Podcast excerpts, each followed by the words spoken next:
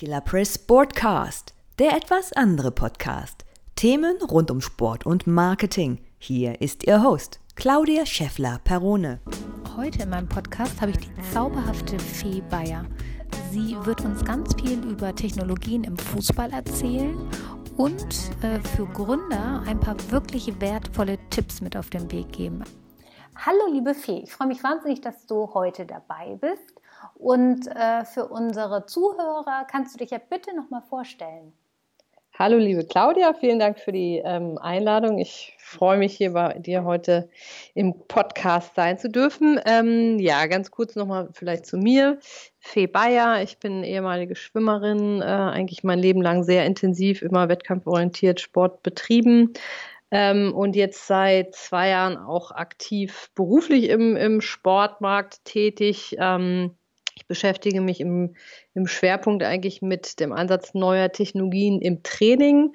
Ähm, das heißt einmal ähm, im, im, Profisport. Ähm, dazu habe ich jetzt kürzlich im Frühjahr eine Studie veröffentlicht, wie die erste und zweite Fußball-Bundesliga in Deutschland ähm, Technologie im Training einsetzen. Und ähm, daneben ähm, berate ich unter anderem auch noch Fitnessstudios, ähm, wie sie eben ihre Trainingskonzepte oder ihre Studiekonzepte innovativer, Techno technologiebasierter ähm, äh, weiterentwickeln können. Das hört sich schon mal sehr interessant an. Da gehen wir auf jeden Fall nachher noch mal ein bisschen äh, weiter drauf ein. Ähm, ich habe ja gesehen, dass du auch so spezielle Veranstaltungen organisierst. Ähm, also finde ich ja super spannend. Vielleicht kannst du da ja mal ein bisschen was dazu erzählen. Klar, gerne. Äh, das habe ich tatsächlich jetzt in der Vorstellung unterschlagen. Ähm, danke für die Erinnerung. ähm, genau, ich habe die letzten zehn Jahre eigentlich in der, bevor ich wirklich in den Sportmarkt gewechselt bin, in der ja, Berliner Startup-Szene letzten Endes gearbeitet als Coach, äh, als Freelancer, ähm, meistens auf Startup-Programmseite oder Inkubatoren-Company-Builder-Seite, so, so nennt man das. Das heißt, diejenigen, die eigentlich die Startups ähm, mit all dem ausstatten, was sie brauchen, um wachsen zu können und erfolgreich zu werden, ähm, inklusive Finanzierung, Büroplätze, Coaching. Sozusagen auf dieser Management-Seite habe ich gearbeitet und habe dementsprechend natürlich ähm, unglaublich viel Technologie-Know-how mir angeeignet, weil wir hauptsächlich eben Sport, äh, nicht Sport, Entschuldigung, hauptsächlich Technologie-Startups ähm, ähm, äh, betreut haben und ähm, das habe ich dann eigentlich letzten Endes nur mit dem Thema Sport kombiniert. Das heißt, ähm, die Veranstaltung, die wir machen, ähm, nennt sich Sports Tech Germany ähm, und da bringen wir einmal im Quartal mehrere Sport-Startups zusammen, also beziehungsweise Sports-Tech-Startups ähm, und leisten da eigentlich auch einen nicht ganz unwesentlichen Beitrag zur Vernetzung innerhalb dieser Szene und eben auch zum Wissenstransfer. Das machen wir hier in Berlin im Moment noch, ähm, haben aber auch schon Einladungen in andere Städte bekommen. Das wächst also fleißig und ist eine unglaublich dankbare Sache, weil ähm, diese Szene gerade wenn wir jetzt sagen Sport, Startup, Technologie, ähm, die haben natürlich unglaublich viele Themen, über die sie sich austauschen, die teilweise wirklich auch einzigartig in der Kombination sind. Insofern ähm, ist da diese Vernetzung in dieser Szene schon echt ein, ein sehr guter Wertbeitrag, den wir leisten. Und es macht natürlich Spaß. Das ist natürlich ein ganz wichtiger Aspekt, finde ich immer. Ähm, also wie muss ich mir denn das vorstellen? Also ich bin jetzt irgendwie so ein Start-up im Bereich Technologie und ähm, aber mit dem Fokus auf Sport. Und dann, äh, was mache ich dann? Schreibe ich dann eine E-Mail und sage, hey, ich habe eine super Idee, äh, kannst du mich vernetzen? Ähm, jein. Also in der Regel ist es tatsächlich so, dass dadurch, dass ich in dieser Szene recht gut ähm, vernetzt bin, wirklich viele Startups auf mich zukommen, beziehungsweise ich weiterempfohlen werde, weil ich eben dieses relativ einzigartige Profil habe, dass ich eben Sport-Startups sozusagen ähm, betreue und ähm, das sind häufig eigentlich zwei ähm, Anfragen oder oder Wünsche, die dann geäußert werden. Das, das, in erster Linie ist es immer Kontakt zu Geldgebern und da habe ich natürlich auch ein gutes Netzwerk aufbauen können die letzten Jahre. Und ähm, das, der zweite Punkt ist Kontakt halt zu Kunden. Und da ist immer die Frage, ähm, in welchem Markt bewegen die sich, also B2B versus B2C. Wenn sie sich im B2B-Markt bewegen, dann haben sie durch mich da eigentlich immer ein ganz gutes Eingangstor Richtung Fitnessstudio und Vereine. Ähm, heute hatte ich zum Beispiel ein ähm, Gespräch mit einem Sportstartup, die ähm, kleine Sportartikelhersteller ansprechen. Da habe ich zum Beispiel nicht so ein gutes Netzwerk. Also ich kann nicht immer helfen, aber meistens in irgendeiner Form doch, weil ich den Markt einfach sehr, sehr gut kenne. Und bei dem Sportstech ähm, Germany, bei den Meetups, bei den Veranstaltungen schauen wir einfach immer, wir, wir, kuratieren das thematisch. Das heißt, jedes Meetup hat meistens irgendwie einen Themenschwerpunkt und sprechen dementsprechend passend zu diesem Themenschwerpunkt dann, dann passende Startups an, die dann eben alle zusammen ähm, sich vorstellen. Also die gehen dann auf die Bühne und äh, pitchen dann vor den ganzen Leuten, also vor den, den, dem Fachpublikum im Grunde genommen ihre Idee. Genau, die stellen sich erstmal vor, wir heißen so und so, uns gibt es seit dann und dann, das ist, was wir machen, das ist, wo wir stehen, das ist das, wo wir hinwollen ähm, und das ist das vielleicht, was wir suchen, Kontakte in die Richtung oder oder Geld. Das ist nicht unüblich, dass sie dann am Ende von dem Pitch auch durchaus mal äußern, ähm, was sie gerade eigentlich brauchen. Und äh, da, auf der Basis ergeben sich dann einfach unglaublich viele ähm, Partnerschaften, äh, weitere Vernetzungen, ähm, also so, dass die wirklich von so einer Veranstaltung auch wirklich viele gute Kontakte mitnehmen können, die sie dann weiterbringen. Das hört sich super spannend an. Ähm, wie ist denn das eigentlich? Also ich coach ja viele Personen im Bereich auch ähm, zum Thema, wie sie sich eben nach außen präsentieren und Storytelling. Ähm, bist du der Meinung, dass gerade bei so einer Geschichte das ähm, wichtig ist, also ne, wie man sich nach außen präsentiert oder ob man gut Geschichten erzählen kann oder eher weniger? Äh, total wichtig. Also, weil gerade ein Startup ist ja erstmal nach außen hin ein, ein No-Name. Ja? die haben ja nicht den Vorteil, dass ihnen irgendein Ruf vor, vorauseilt. Und gerade der Europäer an und für sich ist immer erstmal ganz gern mal skeptisch etwas gegenüber, was er nicht kennt. Und ähm, dementsprechend äh, ist es umso wichtiger, ähm, da vorne selbstbewusst stehen zu können und klar und deutlich ähm, erzählen zu können, was man macht und das am besten auch mit einer Überzeugung erzählen können und eben genau, was man macht, warum man das macht, wo man damit hin will, was man für eine Vision hat. Das sind so alles jetzt mal ganz kurz Komponenten, die da eben drin enthalten sein sollten. Und wir haben eben in diesem Startup-Programm, wo ich vorher gearbeitet habe, zuletzt bei Hubraum äh, von der Deutschen Telekom, ähm, da haben wir das also rauf und runter mit denen geübt, dass die ordentlich pitchen können und dann wirklich auf einzelne Formate runtergebrochen. Also vom 10-Minuten-Pitch zum 8-Minuten-Pitch, zum 5-Minuten-Pitch, zum 3-Minuten-Pitch und auch mal zum 1-Minuten-Pitch. Ich finde, ein Startup muss in der Lage sein, zumindest mal in einem Satz oder eben mindestens in einer Minute ähm, im Wesentlichen sagen zu können, was sie denn genau tun. Ich glaube nicht nur ein Startup, ne? Ich glaube, ja. jeder, jeder Unternehmer oder jedes Brand sollte das zumindest wissen, äh, wer sie sind und was sie machen und das mal irgendwie kurz zusammenfassen in einem Satz. Ja, das ist für uns Deutsche irgendwie gar nicht so selbstverständlich. Die Amerikaner und Engländer sind da ein bisschen pragmatischer oder denen wird das, glaube ich, einfach viel, viel früher beigebracht. Und ähm, mir fallen eben ad hoc auch sehr, sehr viele große Unternehmen ein, wo teilweise ähm, ja, die einzelnen Abteilungen äh, fünf Minuten brauchen, um ansatzweise zu erklären, was sie denn eigentlich machen. Ähm, also da können wir uns sogar eher von den kleinen, jungen Startups noch was abschneiden. Ja, ich glaube, man ist da in diesem Rad drin. Also ich merke das immer wieder ja. auch, wenn ich mit, wenn ich so coache im Bereich ähm, der Social Media Aktivitäten. Einfach so, wer, wer bist du, wo willst du hin und wer ist deine Zielgruppe, dass teilweise wirklich gestandene Unternehmer ähm, das total aus den Augen verloren haben, wer, wer sie eigentlich sind und wer eigentlich ihre Zielgruppe ist und was sie wirklich, mit was sie sich nach außen darstellen wollen. Mm, naja, das ist manchmal schwer von außen nachvollziehbar, aber ähm, das geschieht dann halt schon mal schnell, ja. Das, das ist kein Einzelfenomen, das würde ich unterstreichen, ja. ja. Sag mal, kannst du denn irgendwie mal deine Top 3 Tipps oder Top 3, nee, Top 5 Tipps oder was auch immer für Gründer geben, ähm, wie sie am besten vielleicht äh, sich und, und ihre Idee präsentieren oder worauf sie achten müssen irgendwie? Bei der Präsentation, naja, ähm, oder grundsätzlich, wenn man das Ja, also so grundsätzlich für einen Erfolg finde ich es persönlich total wichtig, dass oder anders. Ich finde, ein Startup kann man immer irgendwie ganz gut auch mit einer Ehe vergleichen. Das heißt, die Probleme werden so oder so kommen. Und ähm, die Liebe muss einfach groß genug sein, in dem Fall beim Startup für das Thema, um wirklich auch solche harten Zeiten durchstehen zu können.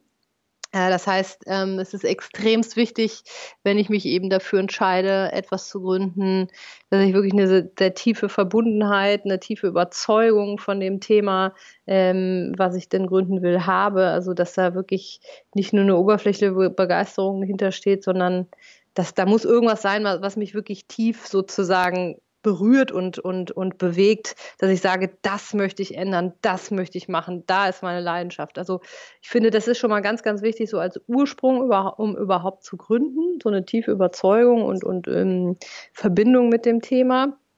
Ähm, dann ist es, glaube ich, extrem wichtig, ähm, Lernfähigkeit, ähm, weil die wenigsten wirklich genau die Idee, die sie ähm, am Anfang haben, ähm, auch umsetzen werden, sondern du wirst immer wieder an Punkte kommen, wo du merkst, okay, das funktioniert jetzt nicht so, wie ich mir das ursprünglich gedacht habe. So, und dann ist ja das ganz Entscheidende, wie gehe ich mit so einer Situation um?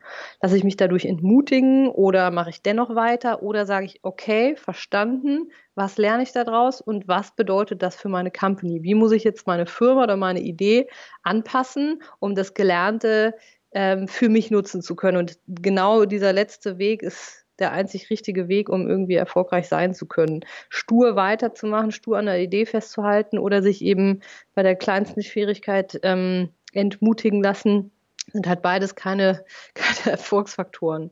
Ähm, das ist enorm wichtig. Ähm, und ich glaube eben, ja, Netzwerk, also das kann man nicht von Geburt an haben. Sowas hat man entweder, weil man vorher schon mal gegründet hat oder weil man sich einem Startup-Programm anschließt, die eben genau darin auch ihren Mehrwert eigentlich für junge Gründer ähm, liefern, dass sie sagen, wir wissen, dass du Kontakt zu Kunden brauchst, Kontakt zu Geldgebern brauchst, ähm, Kontakt zu Experten, Spezialisten brauchst und wir haben das Netzwerk für dich und wir setzen dich mit den richtigen Leuten in Kontakt und das ähm, macht einen unglaublichen Unterschied, ähm, wenn du so einen Hebel hast. Ähm, das heißt, ich würde immer dem Gründer auch raten, stell dir einfach sei dir dessen bewusst und stell dir die Frage, wie du dieses Netzwerkproblem oder eben auch diese Netzwerkchance für dich lösen kannst. Ähm, ja, und dann immer grundsätzlich die Frage, ich muss den Kern meines Geschäfts so gut verstehen, dass ich auch auf der Basis mir die richtigen Leute ins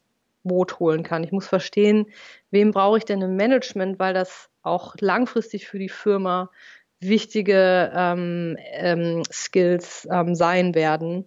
Und wen brauche ich eben im Team, ähm, weil ich eben auf einer operativen Basis eine ganz andere ähm, Herausforderung habe. Oder eben, weil ich nun mal weiß, ähm, dass sich die Anforderungen an mein Unternehmen doch so ändern werden, dass ich vermute, dass irgendwie in zwölf Monaten dann teilweise eben auch andere Skills benötigt werden. Also das kann man nicht immer im Voraus wissen, aber man muss sich einfach, glaube ich, die Frage stellen, wie behalte ich diese Flexibilität und auf Basis des Wissens, dass eben meine Firma sich sehr, sehr verändern wird von Mitarbeitern, aber eben auch von der Ausrichtung.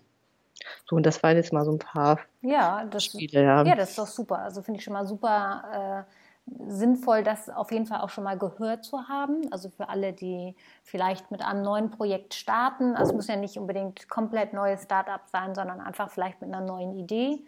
Ähm, finde ich auf jeden Fall super. Und ähm, du hattest ja vorhin schon mal darüber geredet, über deine Studie, die du verfasst hast. Das war ja irgendwie äh, der gläserne Spieler. Äh, kannst mhm. du da noch mal ein bisschen was zu sagen? Ähm, klar, also ich war, als ich ähm, bei Hubraum meine letzte Station im Startup-Umfeld raus bin, ähm, habe ich mich extremst der, der Fragestellung gewidmet, wie wird Technologie eben heute im, in den Profiligen ähm, angewendet. Und da war ähm, die Informationslage zum australischen und amerikanischen Markt recht gut. Da konnte ich unglaublich viel nachlesen, in welchen Ligen welche Technologien angewendet wurden. Aber immer, wenn ich versucht habe herauszufinden, äh, wie da eigentlich der aktuelle Status in Deutschland ist, ähm, landete ich in der Sackgasse. Und dann äh, genau.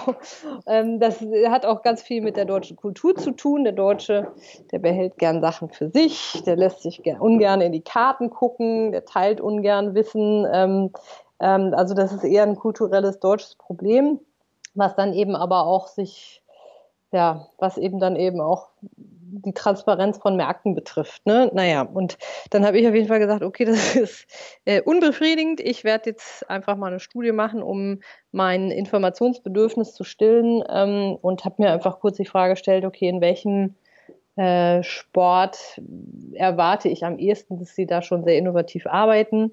Da habe ich mich für den Fußball damals entschieden, weil ähm, da einfach auch das meiste Budget ist. Heute würde ich das vielleicht sogar anders machen. Aber man lernt ja immer.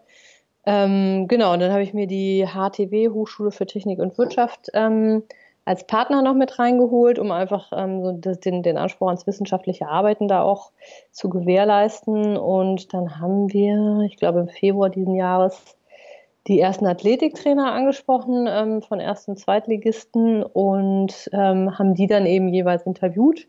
Wir haben dann am Ende zwölf Athletiktrainer bzw. Athletik- und Reha-Trainer aus den Vereinen ähm, interviewt. Es sollten eigentlich viel weniger werden, aber das wurde dann irgendwie so ein Selbstläufer, die Studie. Und wir haben eben immer ganz speziell, und das ist eben auch ohnehin mein, mein Kernthema, ähm, immer wieder die Frage gestellt oder, oder der Dreh- und Angelpunkt der Studie, wie kann ich grundsätzlich Leistung steigern, Leistung beeinflussen, Verletzungen äh, minimieren.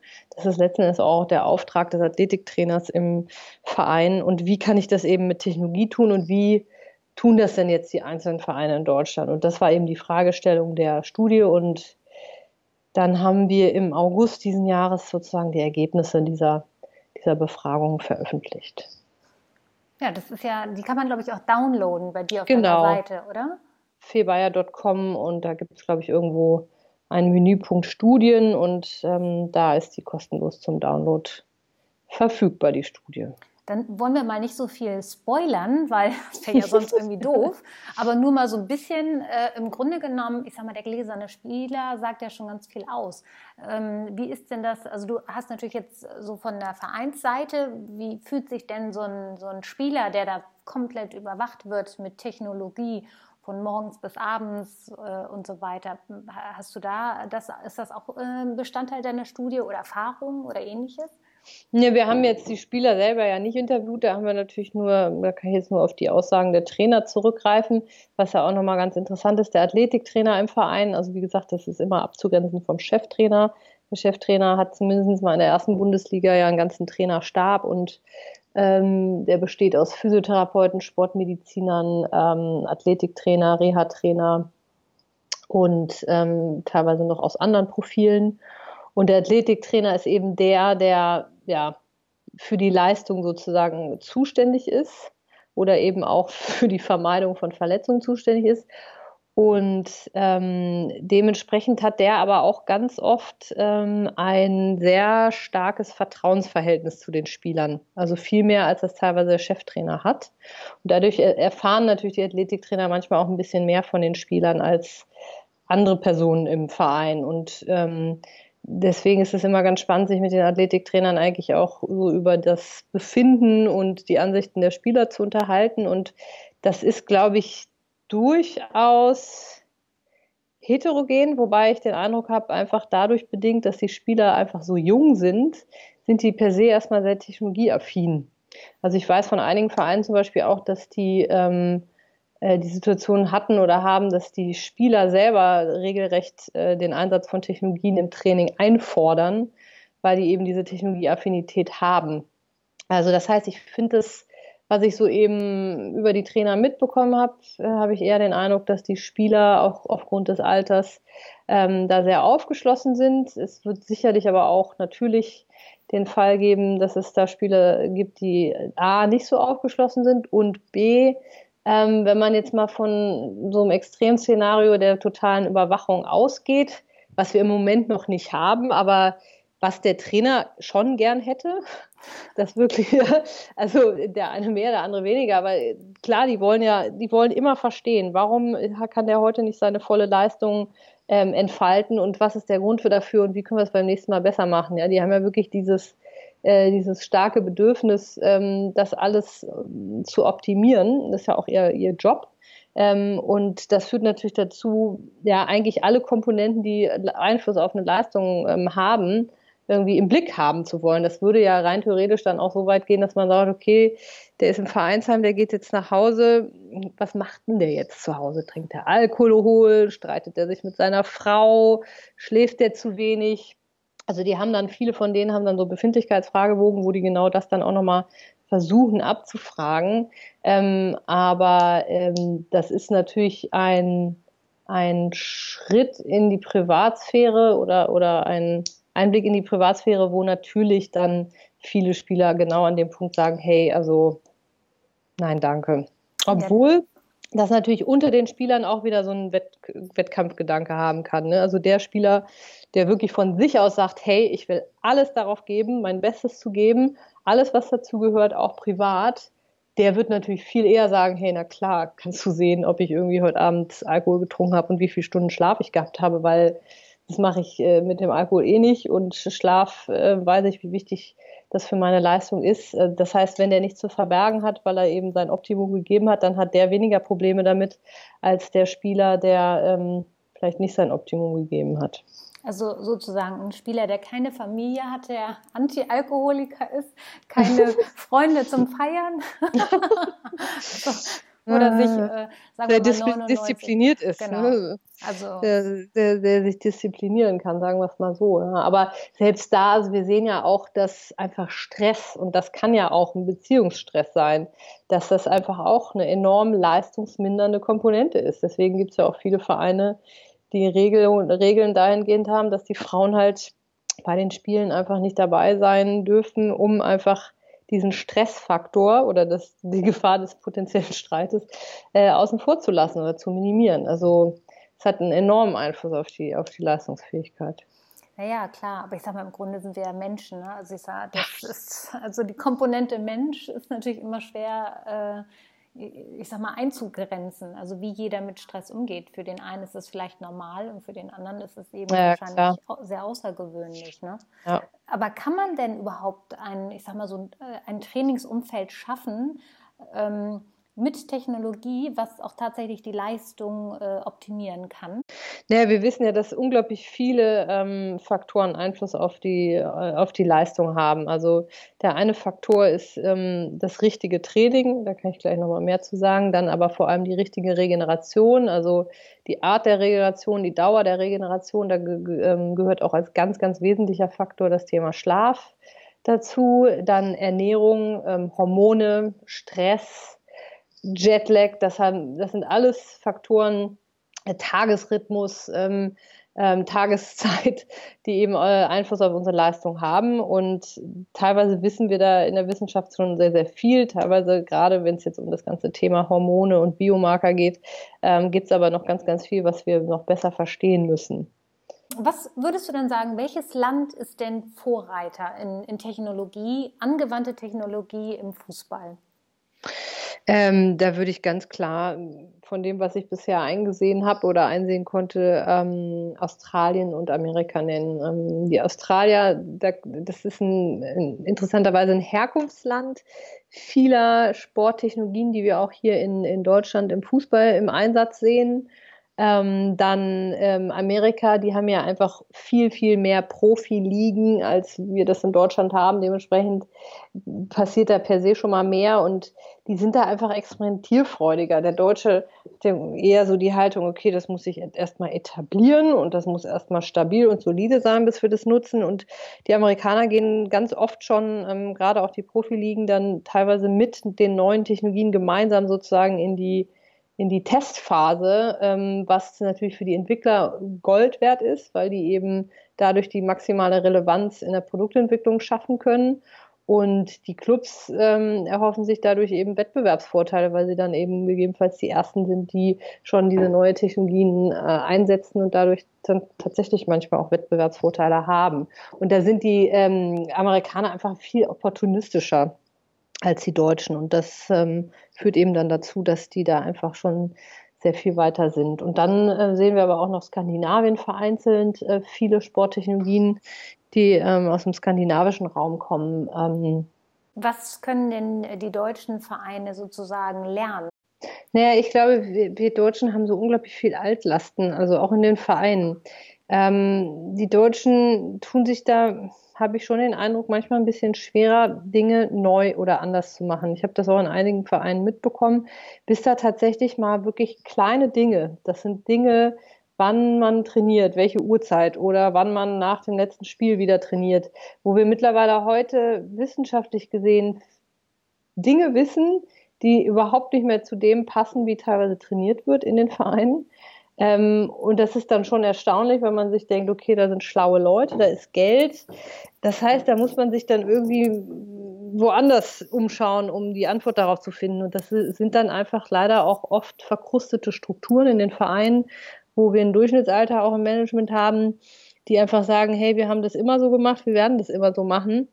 Ähm, und ja, mit so einer Einstellung ist es dann halt eben eher schwierig, ähm, da äh, was zu ändern. Und ähm, das wird einerseits ähm, generationsbedingt sich ändern, ähm, andererseits eben aber auch personalbedingt. Also wir sehen auch, dass es Vereine gibt, ähm, wo dann ein neuer Trainer plötzlich reinkommt, der dann eben der ja ein sehr, sehr hohes Ansehen im Verein hat, der dann eben manchmal da auch den, den neuen Schwung mit reinbringt. Ähm, und die letzte Komponente ist einfach der Wettbewerbsdruck. Ähm, also wenn du innerhalb einer Liga ähm, einen Verein hast, der plötzlich irgendwas anders macht als die anderen oder irgendeine Technologie plötzlich einsetzt und von einem der letzten Tabellenplätze innerhalb einer Saison auf einen, äh, eine der ersten Tabellen ähm, Plätze vorrauscht, dann guckt sich das sehr wohl jeder Verein an. Und da fragt sich jeder Verein, was machen die, was wir nicht machen. Und ähm, das führt natürlich dazu, dass dann in einer Liga nach und nach die Vereine anfangen, eben genau das auch zu tun oder das eben zu adaptieren. Und ähm, dadurch entsteht dann einfach ein Wettbewerbsdruck und dadurch werden dann eben auch neue Standards gesetzt. Und ich habe ja gelesen, dass du schon wieder an einer Studie arbeitest. Magst du denn äh, mal ein bisschen was dazu sagen oder ist es noch geheim? Ja, zu viel kann ich da tatsächlich noch nicht zu sagen, ähm, aber kurz angerissen ähm, geht es jetzt eher um das Thema, also wir haben ja in, in, der, in der Fußballstudie wirklich uns eher angeschaut, wie können wir eigentlich mit Technologie die Trainingsbelastung quantifizieren. Und jetzt schauen wir uns in der nächsten Studie viel stärker an, ähm, wie sieht das denn von innen aus? Also das, was wir sozusagen als an externer Trainingsbelastung auf den Athleten einwirken, wie, wie reagiert eigentlich sein Körper auf diese Trainingsbelastung? Und ähm, da geht es eben ganz konkret darum, verschiedene Biomarker ähm, zu testen, dahingehend, wie aussagekräftig sie sind, ähm, wenn es irgendwie um so Fragestellungen wie äh, Regenerationsstatus ähm, eines Spielers geht oder eines Athleten geht. Und ähm, wir gucken uns parallel dazu eben Technologien an, ähm, wie man sozusagen vor Ort in Echtzeit äh, diese Körperflüssigkeiten auswerten kann, um wirklich eigentlich tagesaktuell entscheiden zu können, okay, wie gehe ich mit diesen Biomarkern oder diesen Ergebnissen um und was bedeutet das heute und hier und jetzt für das Training des, des Spielers oder des Athleten. Super, dann vielen Dank für das nette Gespräch. Es hat Dank sehr dir. viel Spaß gemacht. Ja. Und äh, ja, wir sind gespannt. Ja, vielen Dank für die Einladung nochmal, Claudia. War ein sehr angenehmes Gespräch und ja, hoffentlich auf bald. Hat euch der Podcast gefallen? Dann gerne abonnieren, bewerten und kommentieren. Auf unserer Website killer-press.com könnt ihr euch für den Newsletter eintragen und kostenlose Tipps und Tricks zum Download erhalten. Folgt uns auch gerne auf Twitter. Killer-Press. So, das war's für heute. Killer Press Sportcast, der etwas andere Podcast. Mit mir, eure Claudia.